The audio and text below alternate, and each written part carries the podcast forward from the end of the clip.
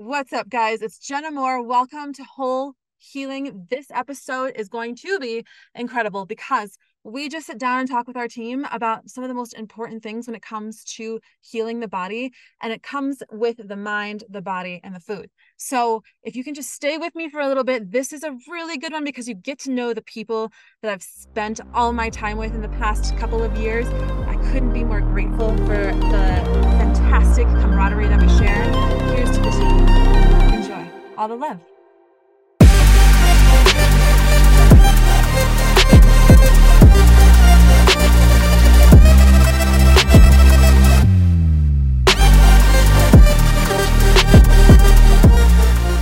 it's day 556 of Ink Nutrition. And um, and I was thinking it'd be cool to like kind of talk about how we're like building this business. Cause like it's like four dietitians, a marketing specialist, a CEO, and a psychiatrist. And it's like kind of cool that we're like building this nationwide private practice. And like we'll talk about like all like the important things like I don't know about like helping people with nutrition, but I think if we can like weave in some of the business stuff we're doing, it kind of it could be kind of fascinating because this is this is like what we're doing is really freaking cool, like the coolest thing I've ever done in my life. So hard to build a business, dude. What the frick? it's very difficult. I mean, uh, high high risk, high reward. You know, if you if you eventually can build it and stay persistent enough, then the return is is incredible. And I think much greater than if you were to just kind of go through the motions with an with an average company. right. I love it that. Takes Jack. serious work. It mm-hmm. takes a lot more work. And that's why I thought it'd be so good to talk about energetics today, like energetic nutrition, and also just like this idea behind like masculine and feminine energy. Because I think I think it was actually Christy that introduced me to this first, the idea of like eating in the light of the moon, the book. Oh my God. Well, from my like understanding and like reading, you know, eating in the light of the moon, a lot of stuff they touched on um for like anyone who hasn't read that book it's like a different kind of approach to um people with like eating disorder eating disorder treatments and it talks about feminine and masculine energy and how that kind of relates in that realm. But a lot of what they talked about is feminine energy was more like emotional and like intuitive. Talking like in regards to like eating in the light of the moon and that like women's intuition is a lot of times they say like in society that intuitive aspect like of our energy and like ability kind of like gets hampered or kind of stifled down um for lack of like a better explanation with but why? Why does it get stifled? I don't know. Is it because like business world or like society's a little more masculine energy driven?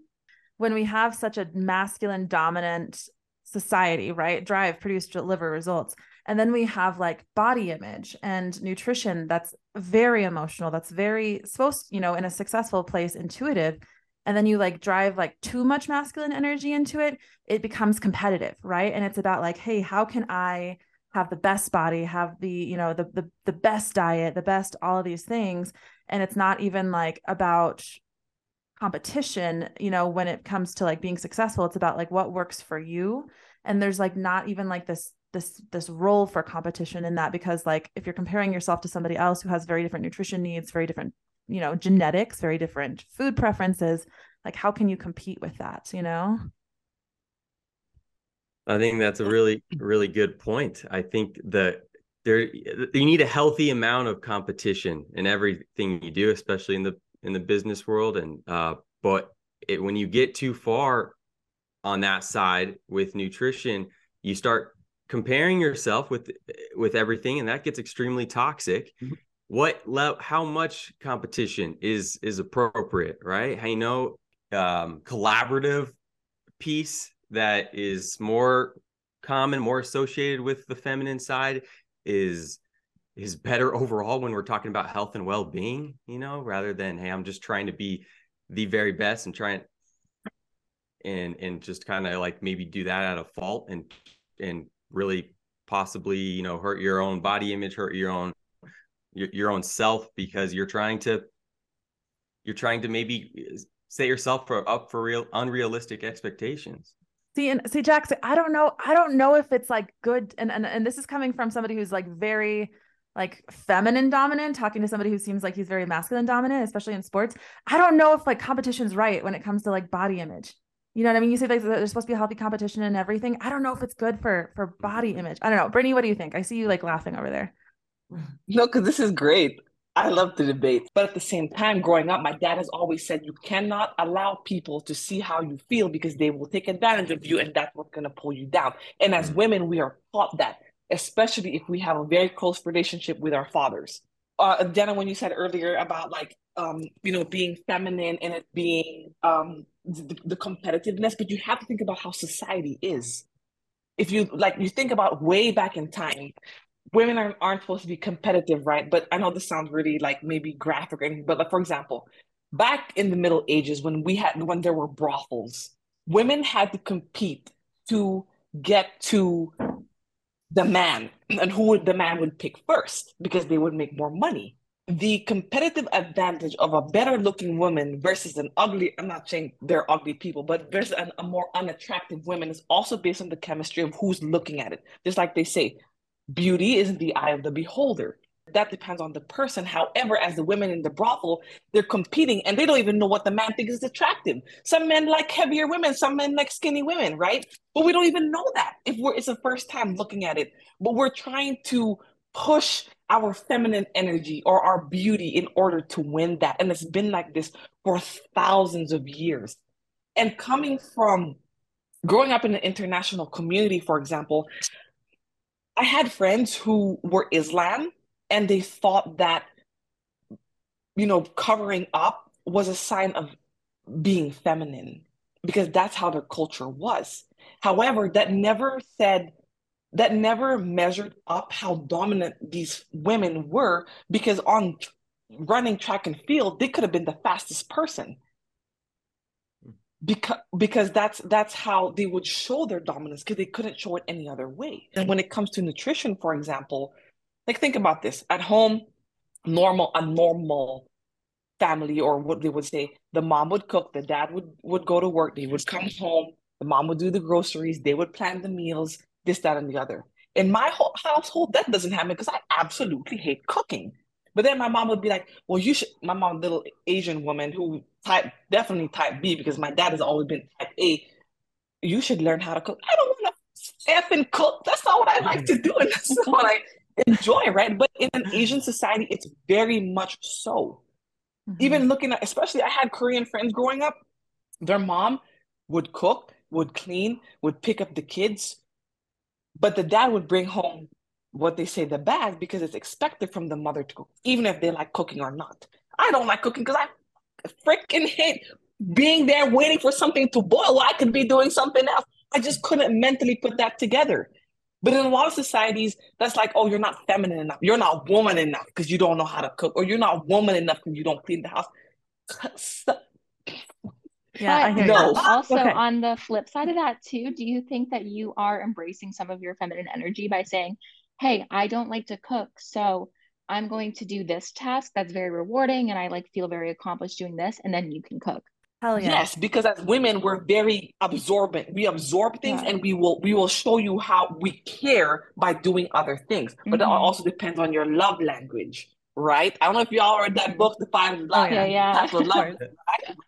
It's like I, I'll say, okay, I can do this while you're doing this, so you don't have to do it because you're you're cooking right? So it's just about reciprocating where it's missing.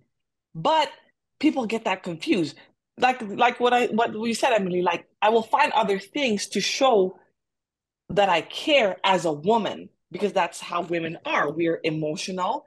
We pro- that we project emotion um because that's what's expected of us. But people will come in like, "Oh, you're not woman because you don't cook, or you're not a woman because you don't clean." No, but well, that's I, what society measures. I, I think that we should, and I, I'm so glad you brought that up, Brittany and, and Emily. Like, oh my God, like thank you for thank you for like saying that because I think like people are of the huge misunderstanding that like to be feminine means to like paint your nails and like shopping and like cooking and cleaning and like all these things. No, like true feminine energy and and like at least what I've read in like the ener- in, in the energetic world is about being receptive, like being receiving. It's about being confident. It's about being nurturing. It's about being like solid and stable and and um, powerful in your own emotion.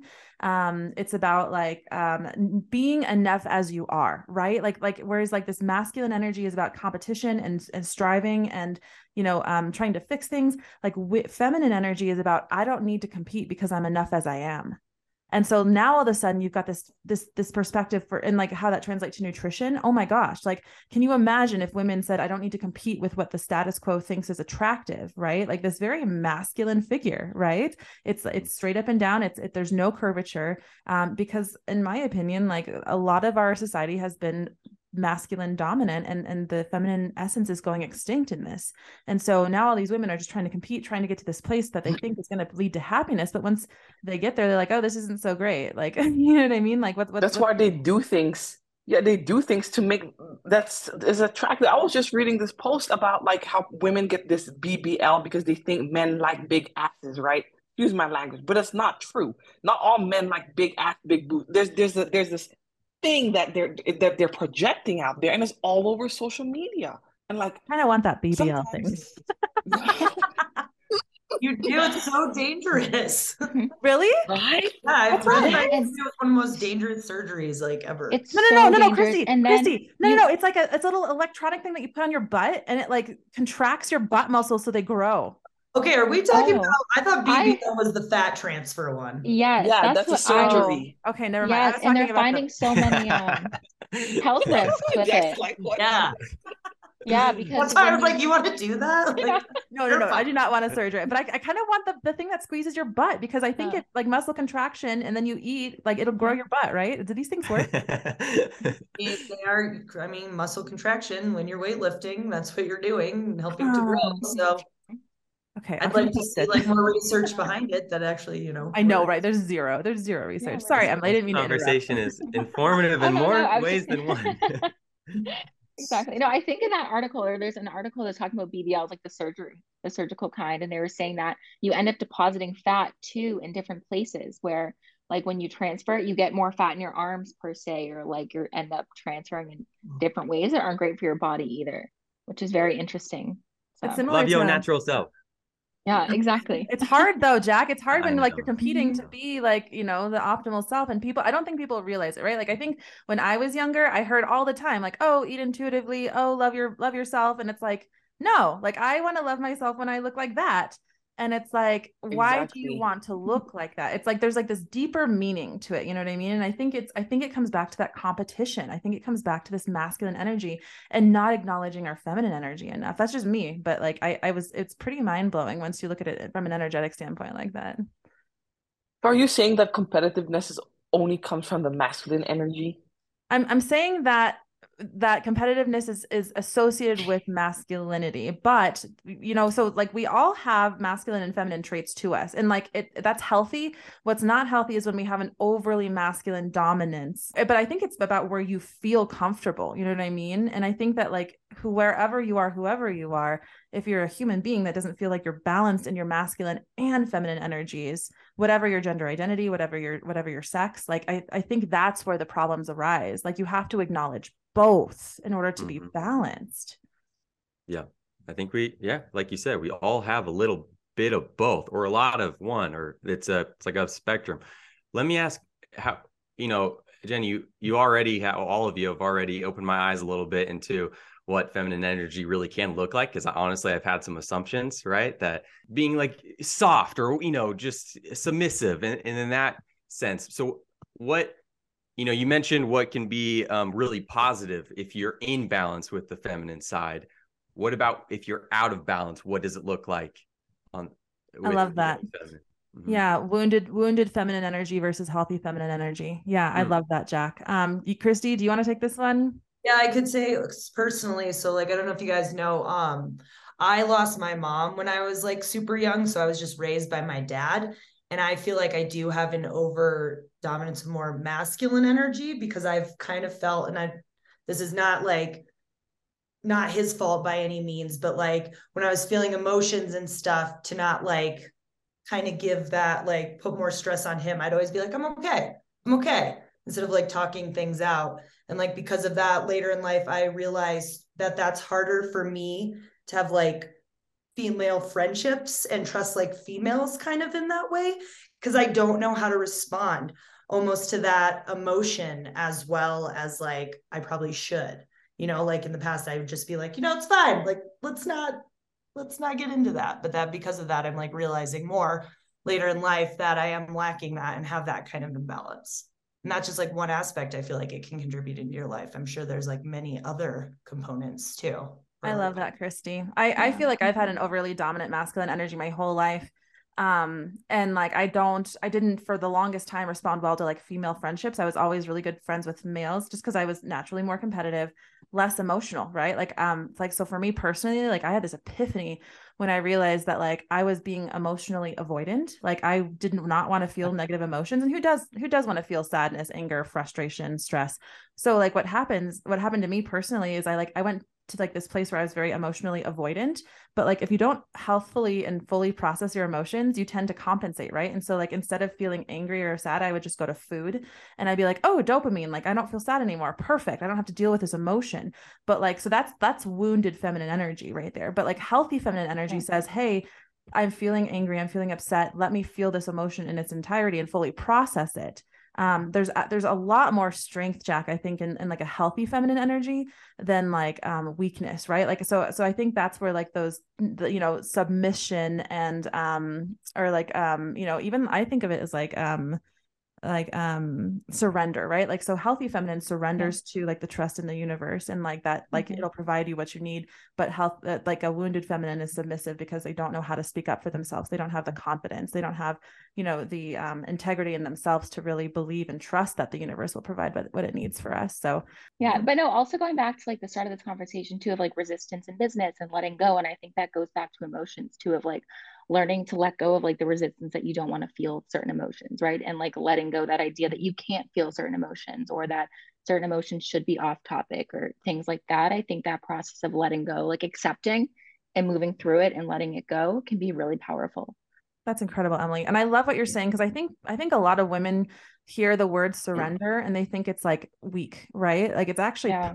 freaking strong to like surrender to your emotions and allow yourself to feel in its entirety. I don't know if there's like a similar trend with us too, because I feel like I also grew up in a very like masculine dominant energy world. I was kind of given certain like life situations that put me into that, right? And so you add you build up this wall, you build up these like um feelings that you shouldn't have. And then when you finally do surrender, you finally let go, it's like this very empowering sense.